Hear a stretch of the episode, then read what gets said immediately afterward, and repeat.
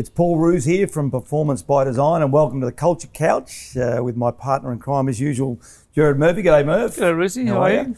Uh, exciting day today. We've got Stephen Lester, the current Managing Director of Nissan Australia and New Zealand. And just quickly, Steve, before I bring you in, spent a lot of time with BMW in Canada, grew up in Canada. We're going to start with that. And then was the Managing Director in Infiniti from 2014 to 2017. But you also had a stint with BMW in Munich as well. So First question is probably more around the cultures of the different countries. I mean, did you notice a big change coming from Canada, Munich for a while, back to Canada, and then over to Australia? Yeah, great question. I mean, without a doubt, massive difference uh, in the countries, and I've you know probably very very lucky having uh, had that experience. Um, also at a pretty young age, where uh, you're you're you're very uh, open minded um, and absorbing everything, and I think you know, when you come from Canada, which is very similar to Australia. Mm. I think that, you know, I, I, wouldn't have necessarily said that before I had the chance to live here, um, but you can certainly see how similar the two countries are. Uh, Germany, relative to Canada, even relative to Australia, also very different, highly structured. Um, culturally, very different in terms of also the personal relationships. The mm. interpersonal um, side is not nearly as casual. It's mm. it can be very intense or um, very distanced, yep. right? Which is which is really interesting, especially in a work environment where you're getting either to know people really, really well, better than you ever expected, mm. um, lifetime friends that we've got from our time there, um, to people um, that you didn't really get along with, and yet actually they really liked you, even though you didn't, you know. Whereas I think here in Canada, in Australia, the same thing. I mean, it's it's a yep. little bit more casual yep. uh, in that regard, and the work environment tends to be a little bit what about well. what about growing up in Canada? Like all of us, you would have had your role models, and I'm sure family background played a mm. big part of it. Sport played a big part of it. So some of some of your role models as a young fella growing up. Sure, um, I think it starts, you know, very much a, a, a nurture uh, kind of believer, um, and so with my parents and and the upbringing that I had with them and and our extended families um, was very very strong and um, often oriented around that um, believing in yourself and and um, a lot of sport, um, some music in there to really help um, build that self confidence. Um, and so I think as as role models, I had two really hardworking uh, parents who were great examples to me of what you know determination and and adversity and and overcoming things uh, can do for oneself. And uh, and that sort of spawned. I had some really great coaches growing up um, yep. as a kid. Some really. What, what sport did you play? Uh, like I tried to, I tried everything. Yeah. I probably wasn't that good at any of them, but uh, you know, I love to love to play uh, play sport and whatever I could uh, compete in and, and get behind. What was your favorite? Come on, you got to give um, Oh look, I, I played baseball probably um, as most competitively as I as I could have um, at that time. Um, uh, but I loved, you know, played uh, gridiron and basketball yeah. and skied and played hockey and all sorts of things. But even, so. even that, from a cultural point of view, in, mm-hmm. Canada, because we would recognise Canada as an ice hockey yeah. sort of st- country, really. So, not necessarily choosing another sport, because like all kids, you play different sports. Yeah. But did you feel a touch alienated as a baseball player in, in, in Canada? That's a great question. I haven't exactly forgiven my parents for that, uh, but that's I think a, another couch we'd have to sit yeah. on to address those yeah, topics. Yeah, um, no, it's uh, you know it, it, where I grew up in Thunder Bay was a completely hockey mad mm. uh, city, and uh, and I only played very recreationally. So uh, and I you know the the uh, the appetite for hockey from my parents wasn't very high to be at the rink at five five thirty in the morning. Uh, freezing and yeah. and uh, and getting uh, getting uh, your skating on and and uh, and playing competitively. It's a tough tough culture yeah. um, to get behind there.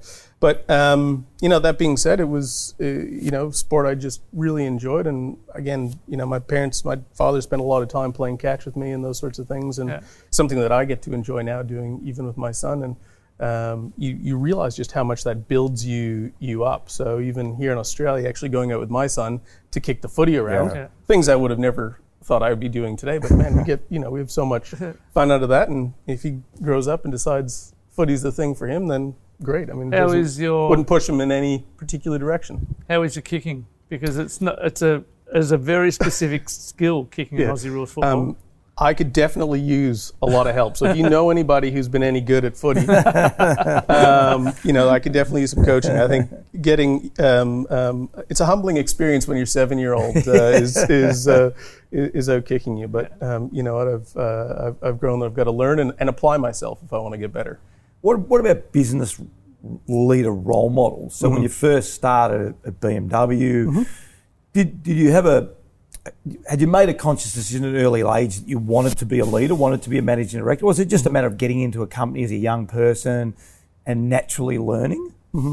Well, I think um, sport played a lot in that, in the context, and, and you know this obviously very well of you know being in a team and being yeah. a part of something. It's not always the best player or the smartest person who ends up being the leader in any mm. circumstance. Yeah. It's mm. it's the person who is most often able to take some of those uh, strong leadership values um, and is able to rally people, convince them in achieving uh, a particular goal. And uh, I've been on teams where I've definitely been uh, a role player, and I've been on teams mm. where I've been uh, a leader, and I've been on teams where I've definitely not been the best, and I've been on fortunate to be on a couple teams where I've probably been one of the, the better players. Mm-hmm. But in all those circumstances, mm-hmm. you learn about that interpersonal piece. So when you take that into a business environment, um, you start to realize it's the exact same. Yeah, yeah. You know, it's it, the, the the the the the locker room is is the exact same as as the water cooler and the lunchroom and all those sorts of things. And meetings are the same mm. way. Your your coaches, you know, um, would would take you in after the game or at halftime or quarter time or whatever, and and, and, and have a performance discussion, right? And and and it's in real time, yeah. right? And, and we do that today in, in business and in every exactly the same ways. And so. so. how old were you when you actually started to realize that? So it sounds like you've worked through that at quite a young age as you're coming through sport. Mm-hmm. That that leadership isn't necessarily going to a particular person, but yeah. you can actually take that on. When did when did you realize that?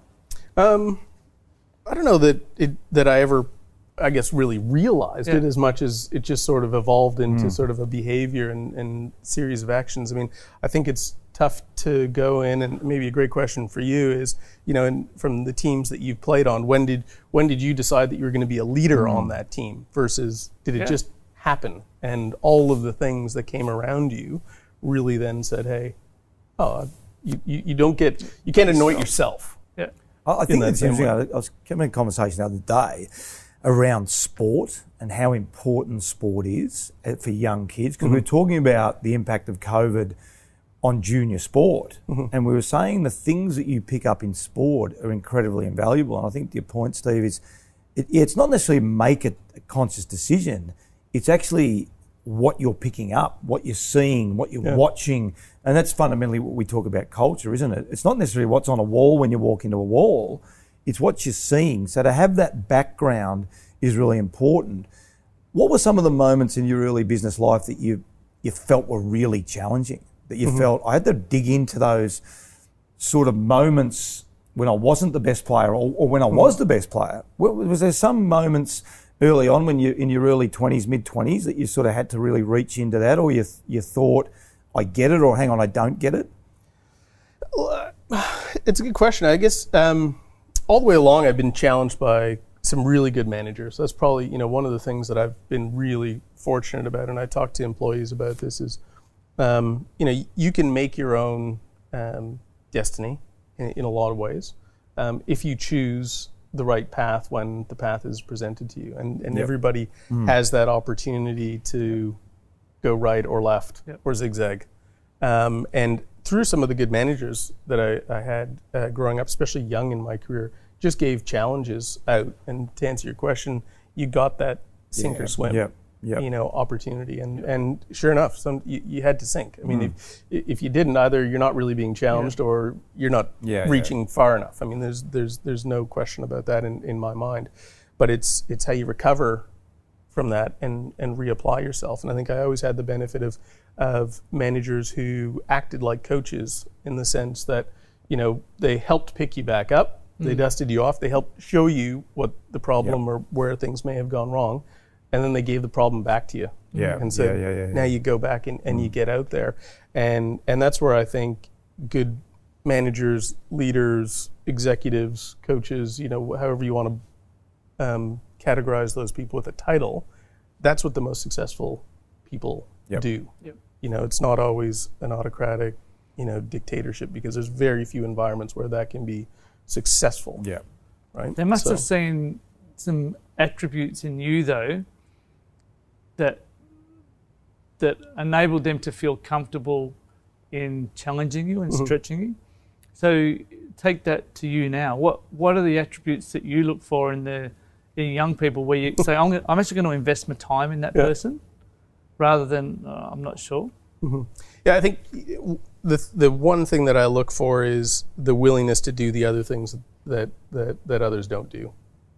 So and and that is that that can take so many forms. Um, it's not just do you sit in the office from you know all hours. You know, are you a seven to ten, you know, 15, 16 hour a day kind of So have you have you got an example? So but are you really are you really getting into those problems so you know when they hear when you hear questions getting picked up or asked in meetings do you have people that actually rather than just hearing the question and thinking oh i've i've i've, I've asked this to to Ruzi, is jared actually going off then and helping solve that Yeah. problem even Yeah, though they're yeah. independent Yeah. of maybe the Mm. question Yeah. that was being asked you know are they are they seeking out opportunities to engage with people that could offer some support to them you know, I think back, I, I never missed a single opportunity to talk to a senior person.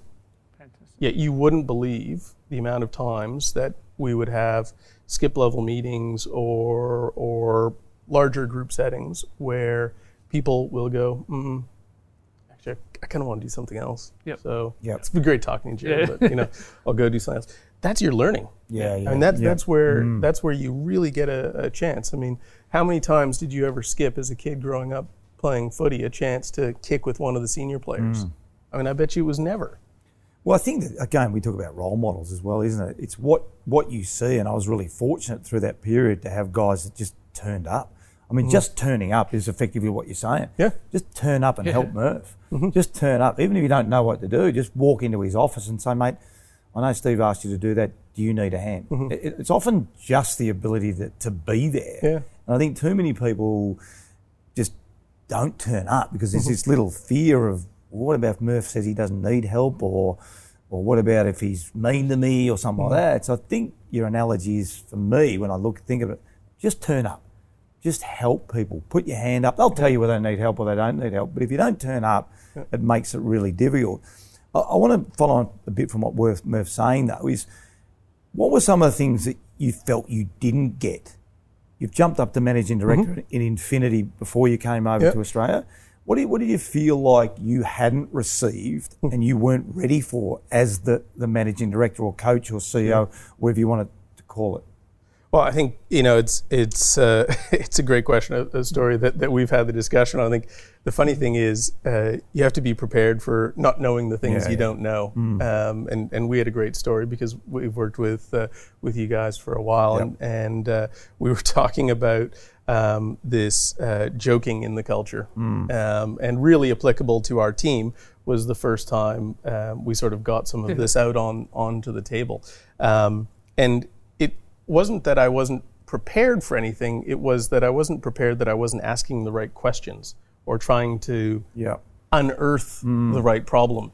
And, and this sort of really epiphany moment came when we were standing um, in our CFO's office and, and we were doing this, this 360 review with the team. And, and Jared says, "Did you ever think that the the the kind of joking, you know, is is disruptive?" And I, and it was this. I've misread the culture. Yeah. I've misread how it should be. I've looked at this from. Uh, this is what I inherited. Rather challenging it, mm. I went along with it and Yeah, right. supported it, mm. and as a consequence, I was enabling. Yep. Yep. And it was profound the impact that that immediately had when we put the brakes on and, and really shifted gears. And answering your question, what I didn't know coming into that, or was a, what I wasn't prepared for, was another scope or set of diverse problems or challenges that I needed myself actually to actually sit back and reflect more on. I think that's what's made me uh, uh, better in that sense is being more open. It's not just a commercial decision or problem that you're trying to solve, There's a much more um, intricate Yeah. uh, challenge when it comes to people and culture. That understanding how you're um, shaping it, challenging it, Yep. what you need to do um, to to help uh, change that. And I So- love, I love the, the the story's a great story because it almost embodies everything we talk about. Yeah. Culture is it, where you, you said you, you you came out to Australia, you went to a barbecue and s- a couple Mm-hmm. of social occasions. Everyone's making jokes, using banter. Yep. Rock up to work, we're doing the same at work, and so for you that was like how Australians did business, Mm-hmm. and and we talk about culture being the behaviour that's, that we accept or reward. So for you, that that's that's how it works, Mm-hmm. and and then it just becomes what exists, Yep. and people just accept it. Yeah. And so it's- not until you step out and go, bang, what's going on here, Yeah. that you realise, shit, this isn't probably perfect. Yeah, and and the and the discussion I think that we had stemming out of that was um, the appropriateness of it. So the and and by context was timing in that sense, and and this was where you know we actually were getting along as a group. But it was becoming unproductive in certain contexts, and and that's where that really helped um, move that along really quickly down the downstream for us, and and move things along. So for me, it was. And the other thing too is you're not always perfect. Like and and the the uh, even though you have an idea that things are going uh, good or bad or well, um, you can always make it better. Yeah.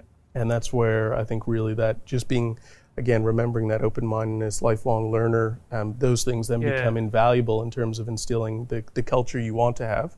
Because I agree, they they are what we reward, and they're your actions Yeah. right? And that those actions, um, you know, for for um, unfortunately in, in certain circumstances, of course, dismantling a culture can happen Oh, yeah. all too quickly, um, and it takes a lot longer um, to to build it back up. So What, what about, I mean, COVID just hit us out of the blue. So mm-hmm. no one was prepared for it, Yeah. regardless of what position, what industry, or what um, you know, family, community, mm-hmm. whatever. But certainly the, the car industry was just, you know, just bang. It was mm-hmm. sort of like, what the hell is happening? Take us through the initial stages of that for, as the managing director and, and how confronting, because you've got to deal with your own personal circumstances, you've then got to run a, a company. So there's so many things going through your mind. So take me through the, the sort of days leading up to when we all realised how how serious it was. What did it look like for you? Oh, it's a great question. I think yeah, there's going to be an awful lot of books written on on uh, the good, the bad, and the ugly in terms of, of Yeah. corporate um, action and reaction to it. Um, you know, for us, very early on, um, we wanted to um, you know focus on on the three areas that are most important: our, our people and and their health individually, um, our our customers and their needs as well. Because what's what's lost is that while we uh, everything kind of stopped, we still had customers that needed service on their vehicles or needed assistance from us in a variety of ways. So that always had to be there at some level, and we had to figure out some solutions for handling that. And then, of course, our dealers. We've got 181 dealers across uh, the country um, whose businesses and livelihood and financial, personal financial stake is is at risk. So we needed to go, you know, into those three areas and and look and dissect a plan for each one of those groups of how we would do it. And um, I, I, I would say, to be perfectly honest, regardless of of political discussions, I think the government's handled very swiftly things that needed to be done and in the right way. And I think Australians as a as a country, as a nation, you know, deserve a lot of credit for culturally how quickly we adopted and adapted to the change and looked out for one another. You know that that notion of mateship, I yeah. think, Yeah. is Good point, yeah. is is um, you know really something that is is is impressive. And uh, you know, You think we did it better than other countries? I in terms absolutely of the do. ma- you do? Absolutely, absolutely. I think you know th- there will be a lot of hemming and hawing over the economics Yeah, of things, yeah. Yeah, and yeah, people will always bring biases into that conversation. But when you think of, in relative terms, how few people have have unfortunately uh, passed away, Yeah. or how quickly the transmission has been mitigated uh, across a country this vast. 24 million people. Yeah. It's it's it's not a small place either. Um, it's really impressive Yeah. and you know it's I, I, I- I really hope that economically that everything comes out really well on, on the other side for everybody of course um, but I think it's been impressive just how quickly um, uh, it's been done, and and and I think um, I know we don't necessarily call them citizens of, Aus- of Australia, but you know Australians um, deserve a lot of credit for for self. I want to pick up that on one of the points because we, we talk about it. every organisation, every sporting club. Culture is everywhere. So I want to pick up on your point about mateship because it's interesting. Like as a Canadian coming to Australia, like Canada has a culture, Australia has Yeah. a culture. So extrapolate on that a little bit. What does that look like for you? Because what we talk about is what does that behaviour look like? Because it's a really interesting point. We probably take it for granted, and, and being Australians, it's I was a bit like you, Mel. Oh, wow, that's a an interesting. We've done it so well because we can micro, we can pull it all apart and say we could have done that better, we could have done that better, or whatever. But I, I'd like you to extrapolate on that. What did And- that look like for you? That notion of mateship from a behavioural point of view. And uh, and with that, is mateship different in Canada than Yep. it is in Australia? Um, yeah, so st- I'll start there. I think um, it is it is different in the context of uh, maybe how Aus- Australians are or see themselves um, within the globe. So it's obviously Yep. a continent. It's also an island, Yep. and it's far away Yeah, yeah, yeah. from other things. And it's a very harsh climate, right? Yeah. And and so there is an inherent sense of self-preservation that has to happen in here, and I think that causes people to believe interesting. and look out for one another. Yeah. Because you know, if if we dropped us in the you know the the red center, I mean, the likelihood of survival is uh, very very slim. Yeah. Um, and and so there is there is an inherent ruggedness and toughness, right? And and you see that in the outback. You see that in a lot of the things, the way we look at at uh, Australia, even in the colloquial Yep. sense, of course. But I think also inherent in that is that people actually genuinely want to look out for each other. Yep. They look out for their neighbor. You know, how many you, you didn't really hear a lot. You heard a few, but not a real lot of people who were trying to circumvent Yeah. The government's uh, regulations. You didn't hear a lot of people trying to stand up against the, the government or Yeah. against um, law enforcement to say that we're being unfairly or that this isn't because people I think genuinely believed and trusted the advice, the guidance Yep. Mm. that was being given, and they felt the need to make sure that they looked out for you and you and me and and everybody else, because that's how we all get on. And I think in, in Canada you see a lot the same way. Also like Australia, very culturally diverse. Um, also a lot of sharing, also a lot of generosity, um, kindness. But there is still more of an influence of of of probably some other uh, countries from from a Canadian uh, perspective, and and you can kind of see that, especially because Canada sits so much on the border um, with the U.S. So there's still a lot yeah, yeah. influenced Uh, there through North America, and they're not nearly as dis- uh, from a geographical standpoint. So you would have got a good sense of that, I guess, colloquialism, Australianism with the number of dealerships you've got Mm-hmm. because they're quite diverse, aren't they? So is that something you picked up as well through those conversations you were having throughout the, the network in Australia? Oh yeah, absolutely. And you can certainly see the difference between a rural and a Yep. and a metro dealer, and just how rural rural is. I mean, it's, it's you know we we you know I joke about actually growing up in the middle of nowhere, kind of eight hours between yeah, two yeah. different cities, right? Um, but you know it's uh, you know some parts of WA. Northern Territory, Hmm. et cetera, and even even Queensland are, are extraordinarily far. Yeah. Um, and and I think you know our, our dealers in, in terms of our activities, especially COVID related, we're oriented around how do we help? How do we put an arm around them Yep. to let them know that it's going to be okay? How do we engender that um, mateship ideal to say, look, we're going to be here. We're going to look out for you. We're going to here are the things that we're going to either do or stop doing or change to to make sure that that we help and, and see us all all through this. And I think internally that reverberates through the organization where they say, hey, it's not just commercial decisions, it's not just black and white. We are actually, as a company, looking out in the broader sense. So we were very cognizant of communicating with our employees about the things we're doing for customers and the things we're doing for dealers, and very cognizant with those groups as well of talking to them about the other groups in terms of what we're doing and how we can And, uh, and support people, them. people see that, Steve, don't they? They they understand that you. It's not just about selling a car. Mm-hmm. That it's an investment in the relationship and an investment in the in the business and the people that run the business. Mm-hmm. and that spreads, I think, through throughout the network. So uh, it it then um, allows them to commit further back to you. Have you found that? Um, yeah, we, I mean, we, we've certainly seen in the last um, you know month the dealers um, accelerating their businesses back to life in a Yeah. lot of ways because they now um, uh, believe not only you can see it in the numbers, but you know they actually believe, hey, Yeah. they're going to look out. You know, they're going to do these right things. They're not going to end up. You know, you always have, you know, inventory discussions with dealers, and they're not just going to get slammed with a bunch of cars or something like that. They're going to look out for us in in the broader sense, and so that's really, you know, been been key uh, to us.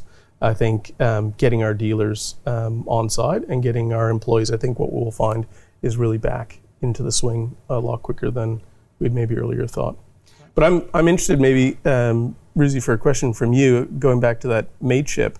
Um, in in your teams, how have you seen you know especially on all the teams that, that you played on? Um, what were some of the best examples from how you brought teams together or how teams came together as as as uh, as one unit? Yeah, I will talk about is creating like shareholders rather than employees. That's probably the best analogy I try and make. And and through what we were able to create at, at Sydney and then when I got to Melbourne, it, the more you involve people in the discussions, which mm-hmm. you do really well, they feel part of it. People want to go to work to feel valued, don't they? They don't mm. want to go to work or they don't want to go to a footy team to feel like, you know, shit. Yeah. It, it's they want to contribute. And I, I, in all my time in football in the sort of 35 years and the facilitators we had to come in and, and the butcher paper that were written on the wall and the hmm. days and all that sort of stuff, I think the key for me is when the players finally felt they were valued. Oh, hmm. our voice is now finally heard. And I can say that through the eyes of a player as well, because I was captain of a footy club. And I remember thinking, why don't I ask the question? I'm actually captain of this club, and no one really wants to know what hmm. I want my footy club to look like. And I think there's there's multiple keys, but I think that's one of the big keys. Mm-hmm. Like, how do you how do you get your employees to really feel like they're in, invested in Yeah. what we're collectively doing? I think that's the biggest part of it. I think what you do and have done really well is just that. But I also think you're in a unique position too, because not only are you a managing director, but you're actually working with people that run their own businesses. So they're mm. leaders of, of their own businesses. Without giving names away, what have you seen through this period of really poor leadership and really good leadership? Again, don't mention the dealership and don't, don't mention the names. But you are in a unique position because not only are you running Nissan Australia, but you're obviously looking through a, another lens as well. Is there some really dramatic examples you've seen through this period? Um, yeah, there, there certainly would be like in, in anything that Yeah. you're going to do, and, and anytime you've got a group this size, you're always going to have you know um, people on on on both ends of, of the spectrum, and I think um, you know commercially for us, what we see is is um, the dealers who are uh, especially taking on uh, a, a challenge is breeding opportunity Yep. um, by far and away moving down that successful uh, track um, quicker than than others. The ones um, that unfortunately have have made decisions, um, you know, and then the circumstances are also complicated, so Yep. it's not as easy as just saying, you know, treat everything like an opportunity Yeah, and, yeah, and yeah. run towards it, and you'll be fine. Um, th- they haven't reacted as quickly, and and as a consequence, have missed out on on opportunity that's Yeah. that's been there Yeah. and even though you keep saying it's there, it's there, it's there, it's you know you miss it, and then you oh I'll, I'll wait a little bit longer, and then I'll jump, I'll get it the next time, you know, and and unfortunately we all know that opportunity Yeah, just yeah. doesn't stick around and, and wait, so you've got to get in as as quick as possible. Um, and I think, yeah, by and large, though, our dealers have done a great job with their own employees and with sharing the information that we're getting out. Um, you know, we're, we're taking a lot of unique ways to, to contact and communicate Mm-hmm. with dealers. I mean, it's it's still a fairly you know antiquated visit. Your field rep shows up at the Yeah, dealership. yeah. They look through the PowerPoint deck. They look yeah, through yeah. the financials. You know, they they do some of those things. And today now we're, we're with in group chats on Zoom, Mm-hmm. and you know I'm popping in and out of each region to say hi to the dealers and and to to pump them up a little bit, talk about what's going on and, and how we're addressing things going forward, and and we're seeing our field staff also all of a sudden go, oh wait a minute, the MD or the CFO's just hopped on the call and, and they've got a also adapt their game Mm. because they're not also used to having uh, senior people necessarily Yeah, yeah. watch watch them um, in an un, un, uh, unprescribed sort of way. So so that part's been also uh, a lot of fun and and sharing those ideas and just saying to the dealers, hey, we- we've taken this idea from Queensland and, and it's worked out there and they've done a really great job with it. How, how can we do it in Victoria? So what are the what are the things that you'll take out of COVID that you've learned in COVID that you'll take forward that you went, gee, we weren't doing that before, but that we can actually keep doing that because I think businesses will take some the successful businesses will take a lot of learnings and keep them post COVID. Oh, 100%. I think that, um, uh, you know, you take, uh, we're discussing this about work from home. Yeah. I think is going to be one of those things going to be with us for now for, for a while. But um, we, we talked early on.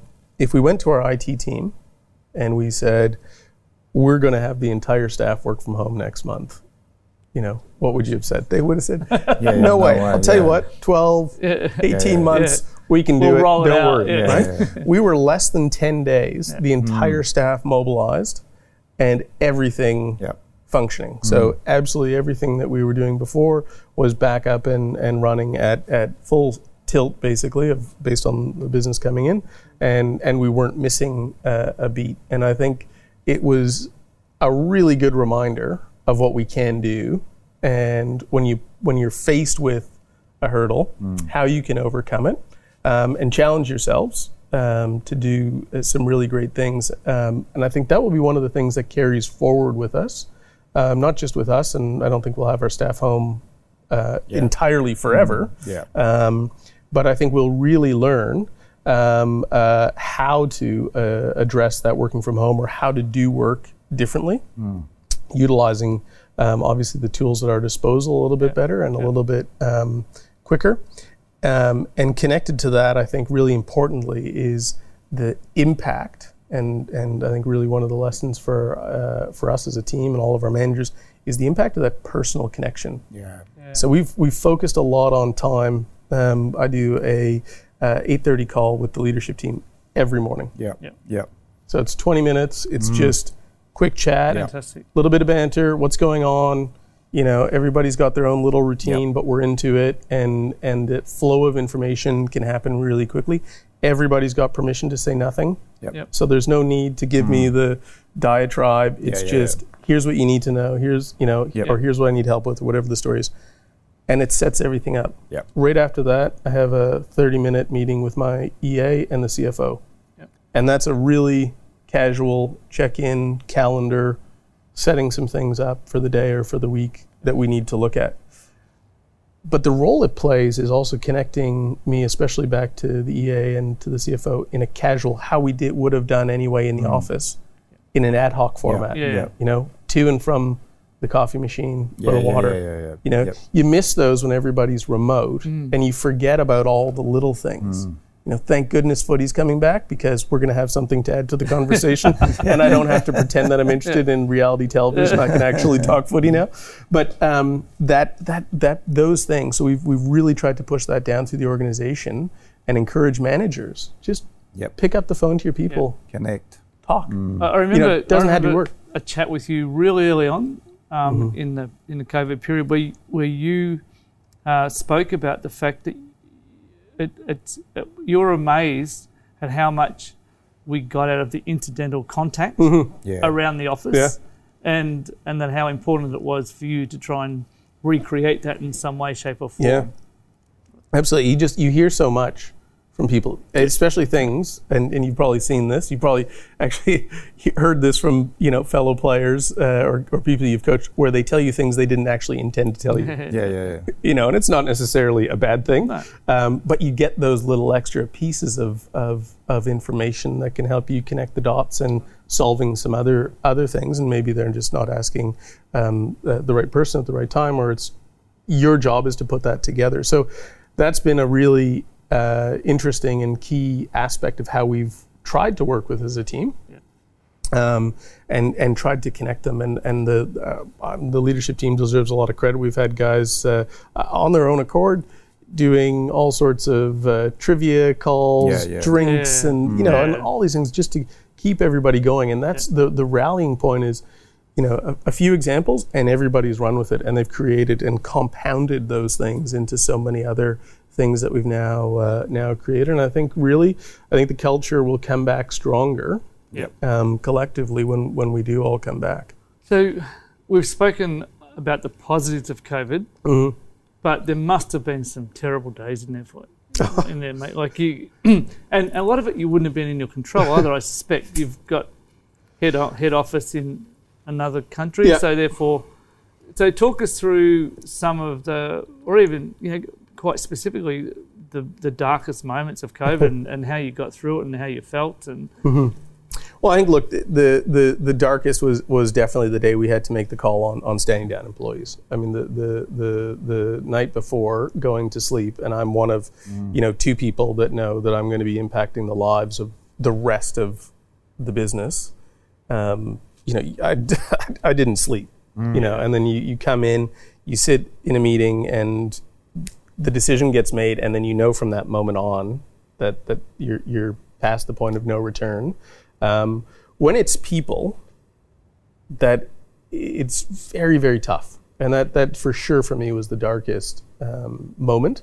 Um, and and the team has done a remarkable job, and the the employees have have carried on extraordinarily well um, albeit in, in very tough circumstances. And, and uh, I, I really hope that now we're through that and can uh, only continue to add back the hours and add back to the business.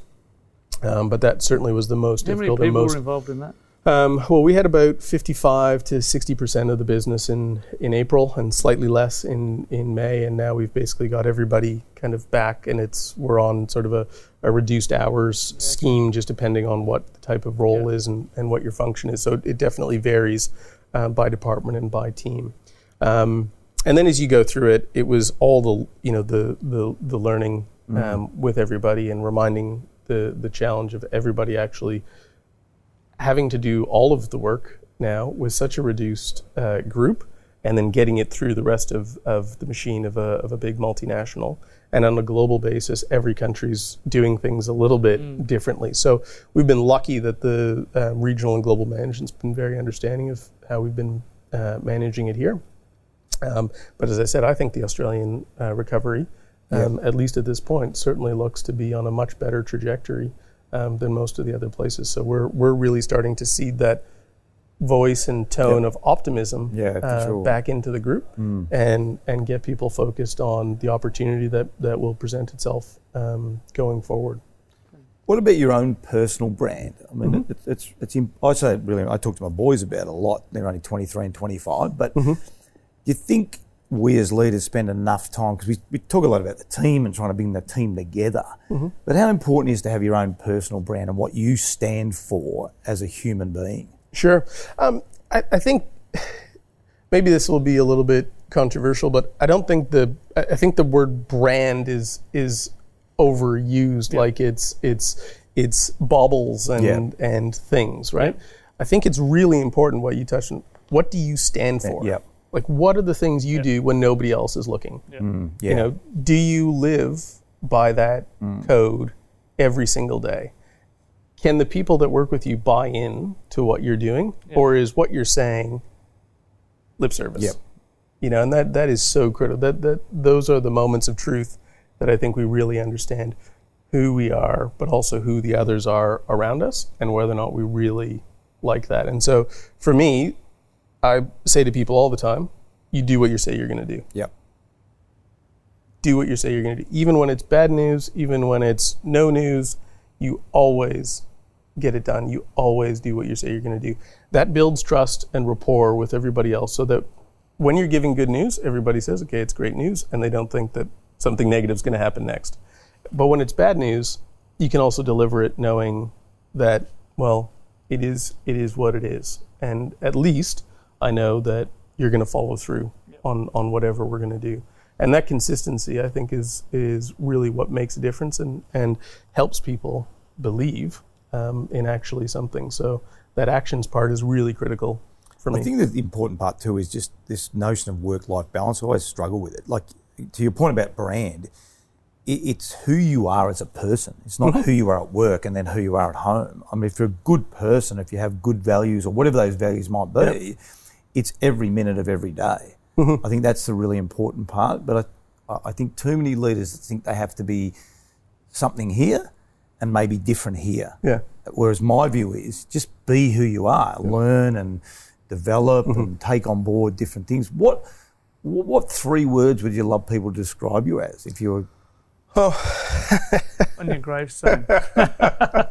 Uh, you know, I, I think um, uh, hardworking um, would certainly be one of those things in terms of, of getting uh, getting the job done. That's that's certainly something that um, you know it was lucky growing up. I mean, uh, there was no sports outside and, until uh, I had yeah. the chores done and and and things uh, were were completed. Yeah.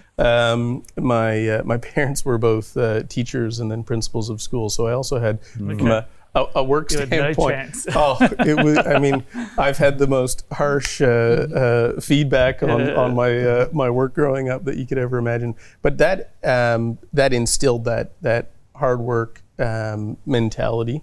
Um, uh, can do. It's something that we've embodied in our culture within within Nissan uh, Australia that I think is really critical because it it it says that you're going to show up, you're going to be optimistic, Yep. and you're going to try no matter what. Yeah. Right, and and even when the, the the the chips are down or your back's against the wall, you've got to come out swinging, and and you've really got to try. So those, you know, hard work, um, can do, and and generally speaking, I think the last one is optimistic Okay. you know, I think, you know, um, eh, for sure, I want people to have trusted me or to think that I'm I'm honest and a good person. But I think, you know, Yeah. optimism is sometimes something that, that we forget. And it, when you're looking at the news and it's just shattering what you see around the the world, um, you know, in, in, at the moment in terms of what's going on, and uh, and it, and that's a terrible thing. Yeah. Because you know we have so much to be thankful for and Yeah. and, Yeah, and appreciative of, and I think if you're optimistic, you don't get so focused on the Yeah. things you don't have you And know, what- and, and that's that's sort of the, the bane of, of most people's um, existence is always looking at, you know, oh, he has that, Yeah, they've yeah. done this. Well, heck, you know, they worked hard for it. grass is you know? always greener, hey? Yeah. Um, and when, when you reflect back over the last few months, Mm-hmm. I, ha, have you lived your values, your personal values, do you think? And what have you learnt about yourself in that period? Well, I think um, certainly I think I've lived my personal values because uh, I do my utmost to live those uh, every day. Um, we certainly had a lot more um, work over the last little while um, in terms of uh, adapting to the to the current circumstance. Um, uh, and and as best as possible, we've been trying to inject optimism into into Yeah. the story and into, into the narrative, and Yeah. not get caught up in in the moment. Um, I think as as far as learning, um, uh, helping others and letting go myself of trying to be the only one uh, Okay. that can do things is is really clear. It, it's it's it's it's important to I think. Um, uh, and, and I've learned this is is that letting some of the other leaders be the leaders Yep. and recessing myself um, has given people the opportunity to also step up and shine in ways that they didn't necessarily think. And when you have a crisis, sometimes you think of the old view of there's one you know general at the front line or there's yeah, one yeah. person who's going to go. But the reality is that if that's the only way that you really act, everybody else just learns to just ask you questions and decide to do what you say you're going to do. Yep. Whereas, you know, and I loved what you said about bringing them along in the journey. Mm. If you step back and let them, Create some space. yep, and, and let them them go, as senior, we'll find that in even in crisis, it's not necessarily as much of a, Yep. a challenge or a problem that they uh, can't overcome. And so that's been, I think, a really uh, big thing for me from that It's, standpoint. it's a great thing, mate, because often, Ruzi I often talk about this. When when the, the heat comes on the most, that's often when leaders say, no, no, leave it to me. Yep. You guys aren't up for this. So to hear Mm-hmm. you say that it is fantastic because it what it does do is it, it shows you're genuinely committed to empowering the team, growing the Mm-hmm. team, and working working through the, the pressure with them. I think it's a great way to wrap mm. it up. And, and Steve, what we get asked frequently is, oh, you know, what companies do you work best mm. with? And, and our answer is always it's not the companies, it's the leaders. Mm-hmm. And I think what I've really enjoyed was the day that we spent together. Fortunately, we haven't spent too many more because of COVID. But I think your, your analogy, I mean, about walking the walk. I mean, one of the things that I love is when I get to a workshop or I meet people and start talking to people, I think I can see the, the bullshitters in the group pretty quickly. And you do walk the walk. And I think that's been a real pleasure for, for Murph and I to to work with, with Nissan, to work with yourself, and we're certainly looking forward, Murph, to a continued relationship. Yeah. Oh, 100%. Uh, I, I think my final question to Mm-hmm. the people on the couch where I can is what, what advice would you give to a young Stephen Lester now, now that looking back? Um, that's a good question. I think um, uh, probably the the advice that I would say to, to myself is is don't sweat the small stuff, and really focus on how you can persevere as as quickly as possible. And I think sometimes we get caught up in looking to the future or looking mm. what others, and we're thinking that this is somehow a race um, that's got a, a finish line. Well, there, there's really no finish line, and even though you run into one hurdle, Yeah, yeah, yeah. move yourself mm. around it, get mm. your blockers off, and and and keep going through. And in, in my you know younger years, I think I too often would uh, would get uh, bogged down in in those uh, roadblocks and think I wasn't uh, progressing quick enough. And fortunately, that that kind of parted, and a few things fell into into place really quickly for me, which which was very fortuitous. Um, but you could see how it could have not worked out that way. I think, and, that, and that's the other thing is understanding that, you know, if it's it's career or family or, or, or anything else, sport or whatever, or, you know, there's still a lot of luck involved, and and you've got to just seize those opportunities mm-hmm. when they come up. Fantastic conversation, mate. Thanks Hey, very pleasure. much, Steve. Murph, well done from you again. I thought you were a bit better today. I was a bit worried about you Oh, last really? time. Thanks, mate. No, thanks, Oh, Steve. we love feedback on the couch. Great conversation, some incredible message, particularly through a really tough time, as we all know. But I think walking the walk, everyone can talk talk, but certainly Steve walks the walk. So thanks, Steve Lester, Managing Director, Nissan Australia, New Zealand. We'll see you next time on the Culture Couch.